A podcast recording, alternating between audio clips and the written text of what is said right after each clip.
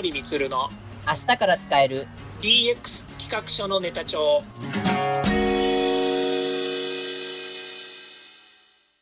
こんにちは。サートプロの近森充です。こんにちは。アシスタントの堀内隆です。この番組は IoT AI 教育事業の専門家近森充が DX デジタルトランスフォーメーションについて実際の事例を交えながら DX とは何か DX でどんな未来ができるかをご紹介します。事例をもとに実際にお客様や社内に提案する企画書に落とし込めるまでの使えるネタのネタ帳としてお届けします。DX 企画書のネタ帳、デジタルトランスフォーメーションの加速に向けた研究会の中間報告書 DX レポート2中間取りまとめにまつわるお話を、え、ー、と、これまで、させていただきましたが、今日は、え、ー、と、最後の取りまとめということで、じゃあ今後、あの、このレポートが、まあ、このね、最終レポートが、ま、次回あるのかっていうところではあるんですけど、これがいい形になっていくっていうところと、まあまあ、それは日本全体が良くなっていくっていうことにも当たると思うんですけど、それには、まあ、何が具体的に必要なのかっていうところを、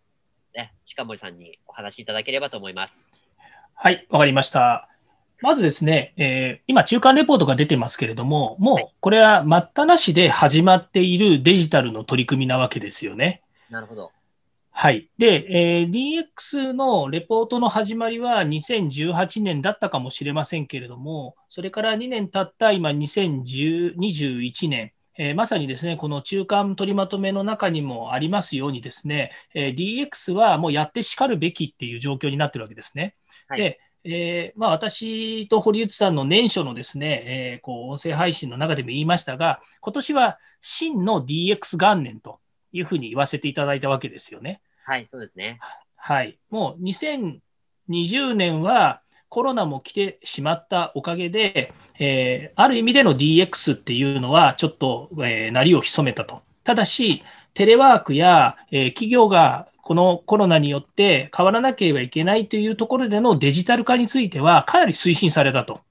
いうことなんですよね。はい、ですから、えー、今年改めてですね、この真の、えー、DX 元年に向けてですね、何をしていかなきゃいけないのかっていうところが大切な要素になってきます。ですね。で、DX の成功パターンっていうのはですね、まあ、あの企業によってそれぞれあるとは思うんですけれど、ここの中間取りまとめの中で言われているのがですね、やはりその、え企業においてのビジョンや事業の目的をですね、DX に向けた戦略をベースにしてですね、えー、まずデジタルを使いこなすということの視点をえー、持ったときにですね、この DX のパターンというものが、えー、まあ、見つけられるわけですね。はい、で、もう一つの視点としては、デジタルだからこそできるっていうものなので、必ずしもデジタルを使わなければ、えー、DX ができないとか、DX 企業が変わらないっていうことを言ってるわけじゃないんですよね。はい。まずデジタルを使いこなすっていうリテラシーの問題。で、これはもう、えー、企業によって醸成されたと見見ています。あ見ていますと言ってるのは、そうでなければなかったはずですということですね。それと、はい。それからもう一つは、デジタルだからこそできる視点。これは、え企業が持っている、えコアのサービスやテクノロジーをデジタルを活用して、さらに、え DX に向かわせるための戦略にぶつけていくと。これが DX 成功のパターンですね。で、これはですね、えー、言うのは簡単なんですよ。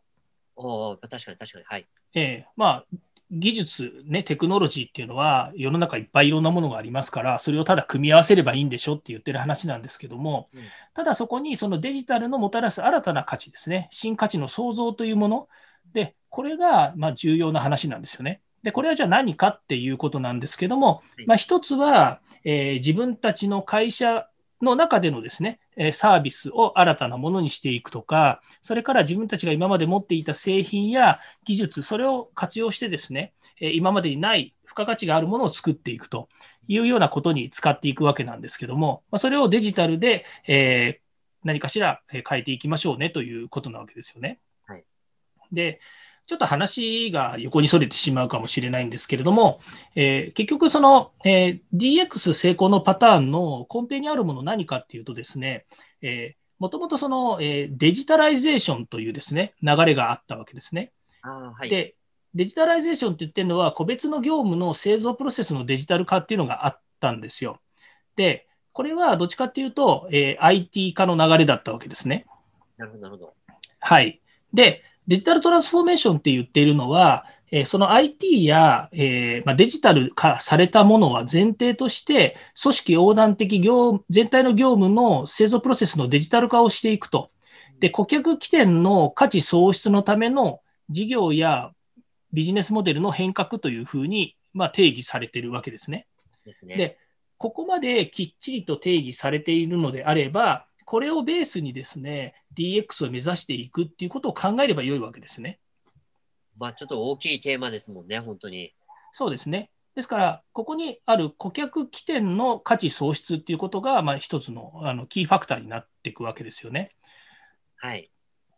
で、今までは自分たちが作りたいものを作って売れたからよしっていうですね、えー、ものがあったわけですよね。つまり、えー、えー、まあ、自分たちができること、やれることが結局マーケットを取っていたっていう日本企業のこれまでのやり方っていうのがあるわけですよ。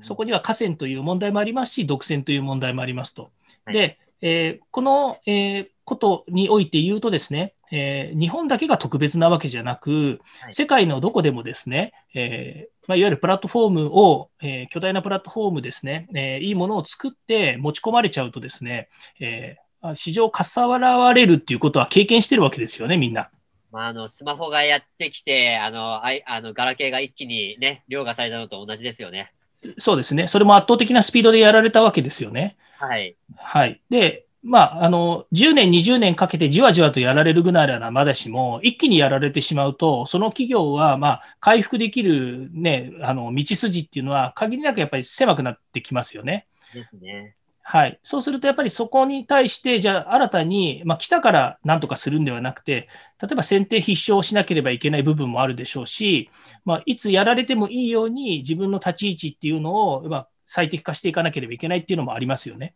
はい。はい。じゃあ、この先、スマートフォンやタブレットが今、そういった形になったけども、じゃあ、この先、万全かっていうと、そんなこともないですよね。それないですよね、えー、やっぱりここは技術とかテクノロジーがまた変化していけばですね、えー、変わっていくっていうものもあるわけですから、はい、それはもうあの社会的に見てですね、えー、自分たちより大きなところがこう、えー、取り組まれていけばですね、当然変わっていくものもありますよね。ですから今までのルールとか、えー、規則とか規律とか法律みたいなものも今までだあったから大丈夫なんだじゃなくて、この先それを変えてでも、え自分たちの立ち位置を作っていくんだっていうことが必要なんですよね。まあそうですよね、本当に。はい。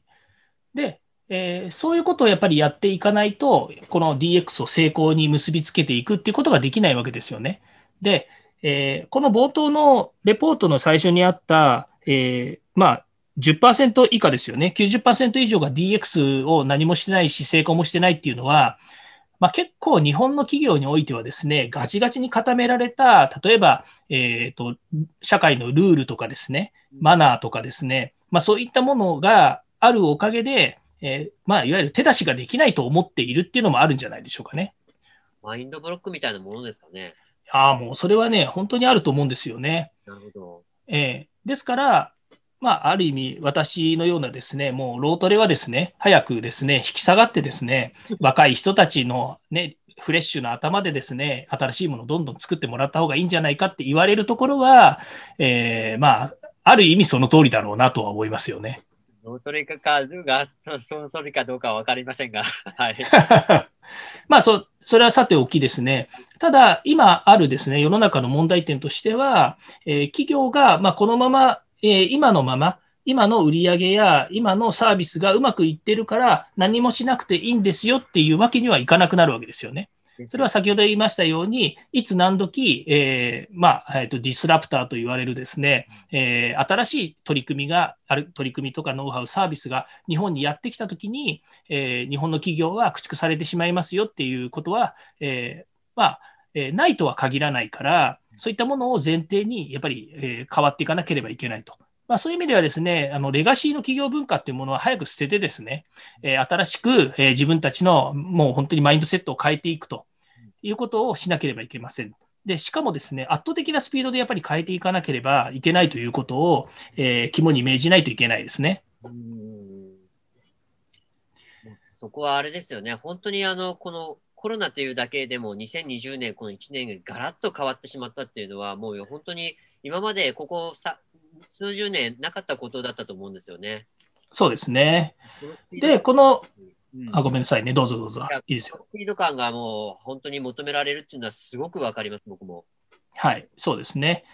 まあ、いろんな取り組みをするときにですね、必ず、えー調査してから、えーそのレポートが出て、じゃあどういうふうに取り組んでいきますか？で、その後、また何年かかけて、えー環境を整備して、で、また5年ぐらい経った後ですね、どうだったんですか？っていうようなのが、これまでの取り組みだと思うんですよね。はい。だけど、もうデジタルがこう、えーこれだけ進化をし、えー世界の誰でもそのデジタルを活用できるっていう状況になったときに、本当し本当に早いんですよね。もう1年経ったらがらりと環境が変わってしまうような、えー市場もあるわけですよ。はい。はい。で、そこはやっぱりもう主眼に考えていかないと、えー今までの、今まで通りの、えーまあ、固定化した、固定概念でですね、えー仕事をしたり、企業運営をしていくのは、あの危険にさらされるというものですよね。ですね。はい。で、このレポートの最後を占めているのがですね、DX 人材の確保というところなんですね。はいで、このことについて今日はあのポイントでお話をしたいなというふうに思います。はい。で、えー各企業においてですね、社内の DX 活動を牽引する DX 人材の存在が不可欠というふうに言っているんですけども、はいえーこれ、えーどうなんですかねって私は思うんですよね。それはどういうところですか？はい。結局 DX、さっき言いましたけども、2年前から DX って始まってるわけですよ。はい。で、何をもって DX の人材かっていうのの定義はもちろんあるかもしれませんけれども、企業がデジタル化に向けてですね、ももしくはデジタルを活用した上で企業変革しましょうって言ってるのは、どの時代でも一緒だと思うんですよね。たまたま今の時代がデジタルであったというだけですよね。はい。で、この、えーレポートの中のところにもありますけれども、個々の人々の変化に対応して、自ら学べるように、社会全体として学び直しの仕組みを整備していくことが重要って書いてあるんですけど、はいこれ、本当はあれですよね、意識の高い人だったら、本当、自分でどんどん変わっていくってことをしないといけないですよね。やってる人ももういますしね、本当に。ですよね、スキルアップとかね、えーはい。まあ、学び直しっていう、まあ、文脈の中にそのスキルアップっていうのもあるのかもしれませんけれども、例えば、あのまあ、手前味噌になりますけれども、IT 分野にいる人たちは常にやっぱりアップデートを求められていますよね。はい。ね、あのやれ、えー C 言語から、ね、Java になりましたとか、うん。今度、ね、Java から何になりましたとかですね、えー新しい仕組みができました、えーね、サーバーからクラウドになりましたとか、で今度はアジャイルやりましょうとかですね、えーいろんなこう、えー課題が直面していくときにですね、えーやはりその IT 分野にいる人たちはシステムをあの、まあ、構築していったり、開発していく上で、本当にこう変化を、えーまあ、変化に直面しながらアップデートしていってる部分がありますよね。確かにそうですね。はい。ですから、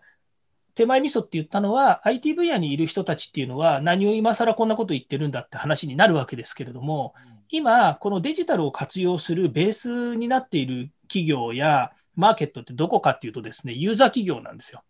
ユーザー企業。はい。つまり、今までデジタルっていうものにあんまりこう、触ってこなかった人たちっていうのも、こういうところにやっぱりこう、活用しなきゃいけないっていうところに来てるんですよね。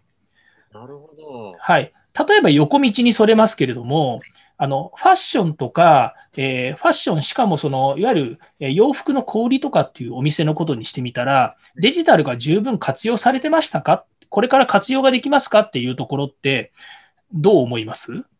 いやー、お世辞にも活用できたとは思えないですね。そうですよね。だけど、えー例えば政府が出しているいろんなこうビデオとかですね、事例とかを見ると、例えば、えー個別のお店の中で、えー AI のカメラを使って、その人の顔立ちや、えー例えば姿勢に合う服装、それから顔の色を見て、えー服装の色を、えーこうチョイスしてあげるとかっていうものを、えー使いましょうとかってやってますよね。はい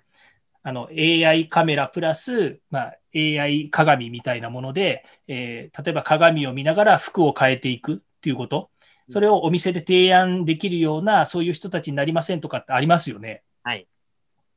例えば、えーうん、そうですね、あの、えーと、商業施設の受付なんかも、今まで、えーまあ、いろんな事情があってですね、受付の人たちが個別に、えー、人々を案内するとかっていうのがありましたけど、最近デジタルサイネージっていうのが現れて、はい、で、例えばそこにイベントの内容ですとか、えー、どこどこに行きたいっていうタッチパネルになっていて、自分が行きたいところをボタン、まあ、タッチパネルを押すとですね、えー、道案内をしてくれたりとかっていうのがありますよね。はい、で、そういうのも、あの、どんどん活用していきましょうっていうのがあるわけですね。はい、例えばこれは個別最適で言ったら、えー、商業ビルの DX 化につながるっていう話にもなりますし、それから、えー、まあ、洋服を売っている個別の商店で言えば、そういったいろんなこう IT、デジタルを使って、お客様により価値の創造しましょうって言ってるわけですよね。確かに。